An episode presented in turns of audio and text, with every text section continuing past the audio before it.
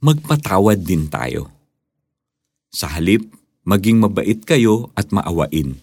Magpatawad kayo sa isa't isa tulad ng pagpapatawad sa inyo ng Diyos dahil kay Kristo. Ephesians 4.32 Paborito ng batang si Celine ang keso, kaya tuwang-tuwa siya nang makita niya ang isang bar ng cheese sa loob ng kanilang ref. Binuksan niya to at tumikim ng kapiraso. Pero maya-maya, kumagat siya ulit. Hindi pa siya nakontento. Humiwa siya ulit ng malaking slice at kinain habang nanonood ng paborito niyang cartoon. Maya-maya, dumating ang nanay niya at nakitang halos kalahati na ang keso na gagamitin sana niya para sa salad. Nagulat siya at nagtaas ng boses. Bakit mo inuubos ang keso? Natakot si Celine at nahihiyang nagsabi ng, Sorry nanay.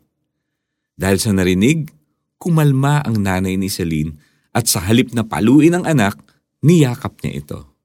Sige anak, pinapatawad na kita, sabi niya.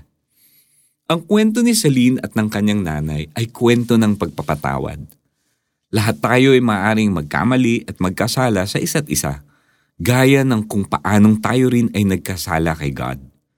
Ngunit sa oras na lumapit tayo at humingi ng tawad, He is always ready to forgive because Jesus has already offered Himself as the sacrifice for the payment of our sins. Kaya naman, kung paanong pinatawad tayo ng Diyos, magpatawad din tayo sa kapwa natin. Lord, salamat sa inyong pagpapatawad. Tulungan ninyo akong maging mabait din at maawain at mapatawad ko ang mga nagkasala sa akin. In Jesus' name, Amen. Para sa ating application, isulat ang Ephesians 4.32 sa Notepad app ng iyong phone or sa isang board na madali mong makita. Let this remind you of God's forgiveness and that we should also forgive one another. Kung may pinapakita si Lord na taong dapat mong patawarin, reach out to that person and extend kindness and forgiveness. Sa halip, maging mabait kayo at maawain. Magpatawad kayo sa isa't isa tulad ng pagpapatawad sa inyo ng Diyos dahil kay Kristo. Ephesians 4.32 This is Iko Gonzalez. Have a Jesus-filled day today.